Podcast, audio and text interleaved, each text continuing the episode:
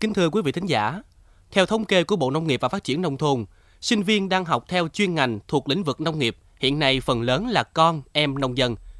Điều kiện làm việc vốn đã vất vả, lại còn thu nhập thấp, nên tâm lý đề cao các ngành phi nông nghiệp đã khiến cho mảng nông nghiệp ở đồng bằng sông Cửu Long đang thiếu nguồn nhân lực chất lượng cao. Điều này đòi hỏi vùng cần chú trọng vào công tác đào tạo để cung ứng nguồn lao động có tay nghề cho lĩnh vực vốn đang là thế mạnh. Ghi nhận của phóng viên Kim Loan về thực tế những mô hình nông nghiệp mang về trăm triệu khi có bàn tay của người lao động qua đào tạo tại đồng bằng sông Cửu Long.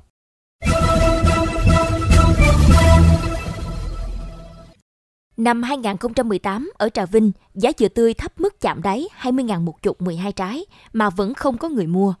Là địa phương có diện tích trồng dừa đứng thứ hai ở đồng bằng sông Cửu Long với trên 25.000 hecta, nhưng nông dân Trà Vinh vẫn không thể làm giàu từ cây tài nguyên bản địa này. Bối cảnh ấy, anh Phạm Đình Ngãi, thạc sĩ chuyên ngành kỹ thuật điện, bỏ phố về quê, khởi nghiệp với mô hình khai thác mật hoa dừa.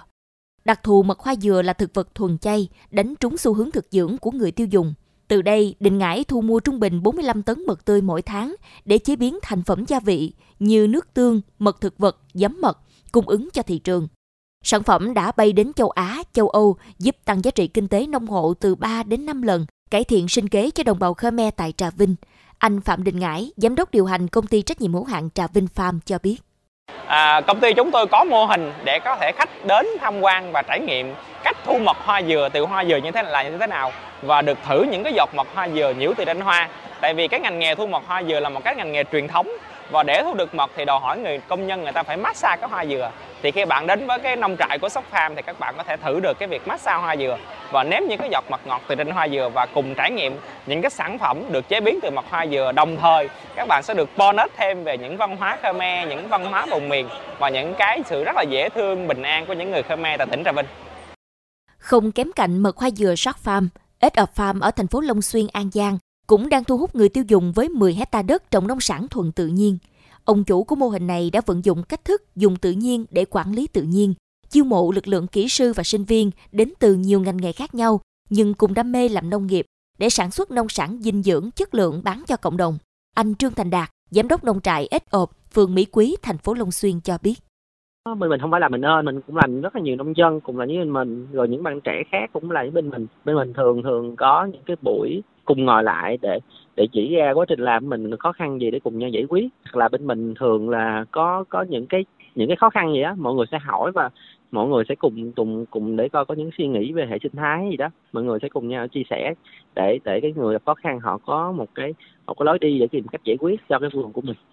Mực khoai dừa Short Farm và ít of Farm là minh chứng về cuộc đổi đời của người trẻ, chọn khởi nghiệp từ nghề nông, mang kiến thức công nghệ mới để cải tiến chất lượng và thu nhập từ mảng nông nghiệp truyền thống cũng đồng thời gieo niềm hy vọng về một nền nông nghiệp bứt phá từ những thanh niên dám nghĩ, dám làm, chịu được rủi ro biến động của thị trường. Tuy nhiên, với diện tích rộng lớn cùng 20 triệu dân, thì những mô hình như mật khoai dừa short farm và edge of farm vẫn còn là thiểu số.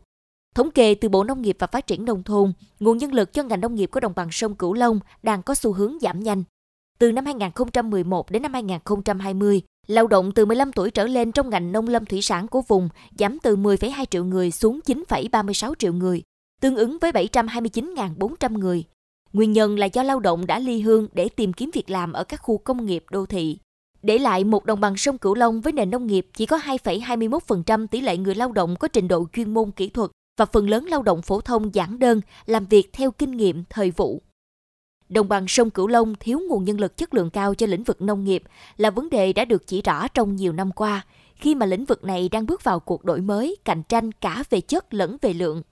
Nỗ lực và khéo léo chiêu mộ, Phòng Thương mại và Công nghiệp Việt Nam chi nhánh Cần Thơ phát động cuộc thi khởi nghiệp đồng bằng sông Cửu Long hàng năm. Đây là bước nhanh nhất để tạo ra những người làm chủ, nhân giá trị sản phẩm nông nghiệp lên nhiều lần, là động lực để ai cũng có thể làm nông nghiệp một cách thông minh, một khái niệm mà thị trường đang kỳ vọng. Bộ trưởng Bộ Nông nghiệp và Phát triển Nông thôn Lê Minh Hoàng khẳng định. Học ngành nào cũng có thể làm nông nghiệp được hết. Ừ. Và học nông nghiệp cũng có thể làm các ngành khác được. Đấy, từng chừng nào mà cái, các giáo trình chúng ta thay đổi, các em nông nghiệp nhưng mà sau này các em làm một cái cửa hàng bán lương thực thực phẩm, đúng không? Bán sạch, an toàn, truy xuất nguồn gốc, đúng không? À, biết chế biến những cái nông sản ra một đa dạng quá một loạt cái sản phẩm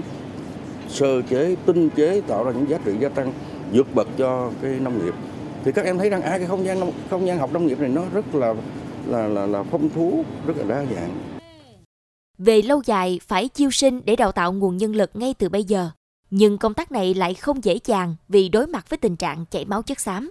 Thống kê của vụ tổ chức cán bộ thuộc Bộ Nông nghiệp và Phát triển Nông thôn, giai đoạn từ năm 2011 đến năm 2020, vùng đồng bằng sông Cửu Long đã tăng từ 13 cơ sở giáo dục đại học lên 21 cơ sở, với quy mô đào tạo gần 150.000 sinh viên. Tuy nhiên, đến khi sinh viên tốt nghiệp ra trường lại không kiếm được việc làm phù hợp với chuyên môn đào tạo. Thực tế này đã buộc cộng đồng phải chứng kiến sự suy giảm số lượng học sinh đang đăng ký thi tuyển vào nhóm ngành nông nghiệp truyền thống như khoa học đất, khuyến nông, chăn nuôi, nông học, khoa học cây trồng, khai thác thủy sản, quản lý và khai thác nguồn lợi biển đảo, lâm sinh, lâm học, quản lý tài nguyên rừng. Từ thực trạng này, mới đây, ngành nông nghiệp và phát triển nông thôn Việt Nam đã đặt mục tiêu đến năm 2030 phấn đấu đạt bình quân mỗi năm đào tạo nghề cho khoảng 1,5 triệu lao động nông thôn. Tỷ lệ lao động nông nghiệp được đào tạo đạt trên 70%, tỷ lệ lao động có bằng cấp chứng chỉ từ sơ cấp trở lên của nhóm ngành nông lâm thủy sản đạt 10%. Ở đây, sự liên kết giữa doanh nghiệp và trung tâm đào tạo là chìa khóa nâng cao chất lượng đào tạo và cải thiện môi trường xin việc làm trong lĩnh vực nông nghiệp. Giáo sư tiến sĩ Nguyễn Thị Lan, Giám đốc Học viện Nông nghiệp Việt Nam cho biết. Chúng tôi coi doanh nghiệp là một cái đối tác rất quan trọng của chúng tôi để giúp cho chúng tôi nâng cao chất lượng đào tạo và cũng thông qua đó thì chúng tôi cũng biết được nhu cầu của thực tiễn, nhu cầu của doanh nghiệp cần gì để chúng tôi nâng cao chất lượng, chúng tôi đổi mới chương trình đào tạo. Bộ Nông nghiệp và Phát triển Nông thôn cho biết sẽ sắp xếp kiện toàn hệ thống các trường, đổi mới nâng cao hiệu quả đào tạo, bồi dưỡng đội ngũ giảng viên, nhà khoa học, chuyên gia đầu ngành, huy động và sử dụng có hiệu quả các nguồn lực của nhà nước và xã hội, phục vụ việc đào tạo nhân lực chất lượng cao, xây dựng đề án thu hút nhân lực chất lượng cao làm việc trong lĩnh vực nông nghiệp và phát triển nông thôn. Bộ trưởng Bộ Nông nghiệp và Phát triển Nông thôn Lê Minh Hoàng cho biết. Doanh nghiệp có thể uh, giúp cho các trường cấu trúc lại các môn học để làm sao mà những cái môn học đó người ta không phải về ta đào tạo lại. Bây giờ các doanh nghiệp hay nói rằng họ mất khoảng 1 2 năm họ đào tạo lại. à, bởi vì các trường thì thì đâu có biết ừ, không có đầy đủ những cái thông tin ừ, những nhu cầu của doanh nghiệp thành ra chúng ta phải đào tạo theo thị trường tiếp sức cho mục tiêu đào tạo 1,5 triệu lao động nông thôn mỗi năm Bộ Nông nghiệp và Phát triển Nông thôn cũng sẽ huy động và sử dụng có hiệu quả các nguồn lực của nhà nước, xã hội, phục vụ việc đào tạo nhân lực chất lượng cao, đồng thời nghiên cứu và mở rộng mô hình thí điểm đào tạo nhân lực nông nghiệp trình độ trung cấp trong các trường cao đẳng của Bộ Nông nghiệp và Phát triển Nông thôn, theo mô hình đã thành công ở các nước như Nhật Bản.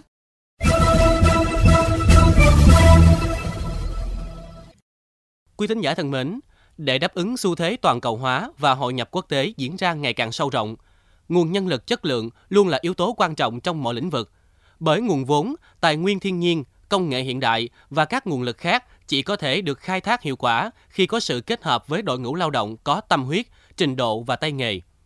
Với đồng bằng sông Cửu Long, vùng đất này sở hữu nhiều lợi thế khi là vựa lúa, vựa thủy sản và trái cây của cả nước. Vì vậy, vấn đề thiếu nguồn nhân lực nếu không tìm được lời giải sẽ là rào cản lớn để những tiềm năng, lợi thế được phát huy. Tiếp tục chuyên mục góc nhìn miền Tây, mời quý vị cùng lắng nghe bài viết của biên tập viên Hà Hương.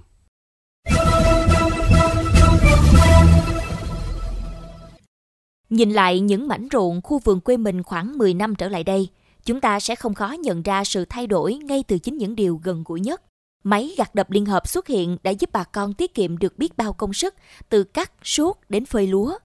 Những chiếc máy bay phun thuốc không người lái đã mang đến nhiều hy vọng cho nông dân khi không phải tốn công mang bình xịt, kiểm soát tốt lượng thuốc bảo vệ thực vật và quan trọng là sự an toàn cho sức khỏe.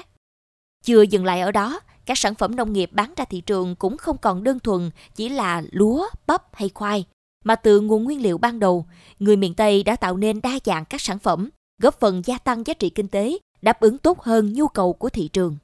Nếu nông dân có kinh nghiệm sản xuất thì nhiều người trẻ quyết tâm khởi nghiệp nông nghiệp lại có khả năng nắm bắt xu hướng xã hội, tận dụng sự tiến bộ khoa học kỹ thuật của kỷ nguyên số để quảng bá, làm đa dạng hóa thị trường. Khi họ kết hợp được với nhau, sẽ tạo ra nhiều giá trị như mong đợi. Giờ đây, truy cập vào các nền tảng mạng xã hội, chúng ta không khó bắt gặp những video livestream bán hàng ngay tại ruộng, tại vườn.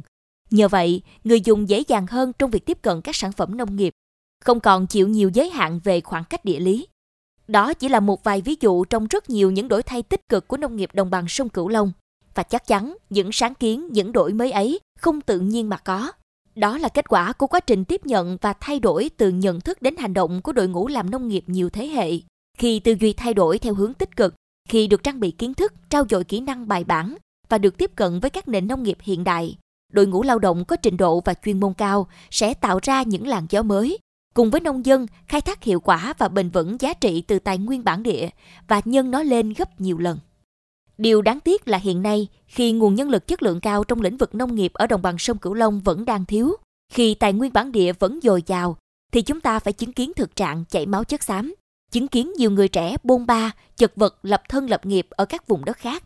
Để giải quyết bài toán này, có lẽ cần sự chung tay phối hợp của nhiều cơ quan hữu quan và một định hướng bài bản về cơ hội việc làm, cơ chế thu hút nhân tài. Tuy nhiên, trước tiên, trong gia đình, trong nhà trường, những người kề cận với thế hệ trẻ cần định hướng đúng về bức tranh nông nghiệp của quê hương, cần chỉ rõ cho con em tầm quan trọng của đội ngũ tri thức cũng như vai trò sứ mệnh của họ khi nghiên cứu đồng hành cùng nông dân trong tiến trình xây dựng nền nông nghiệp hiện đại.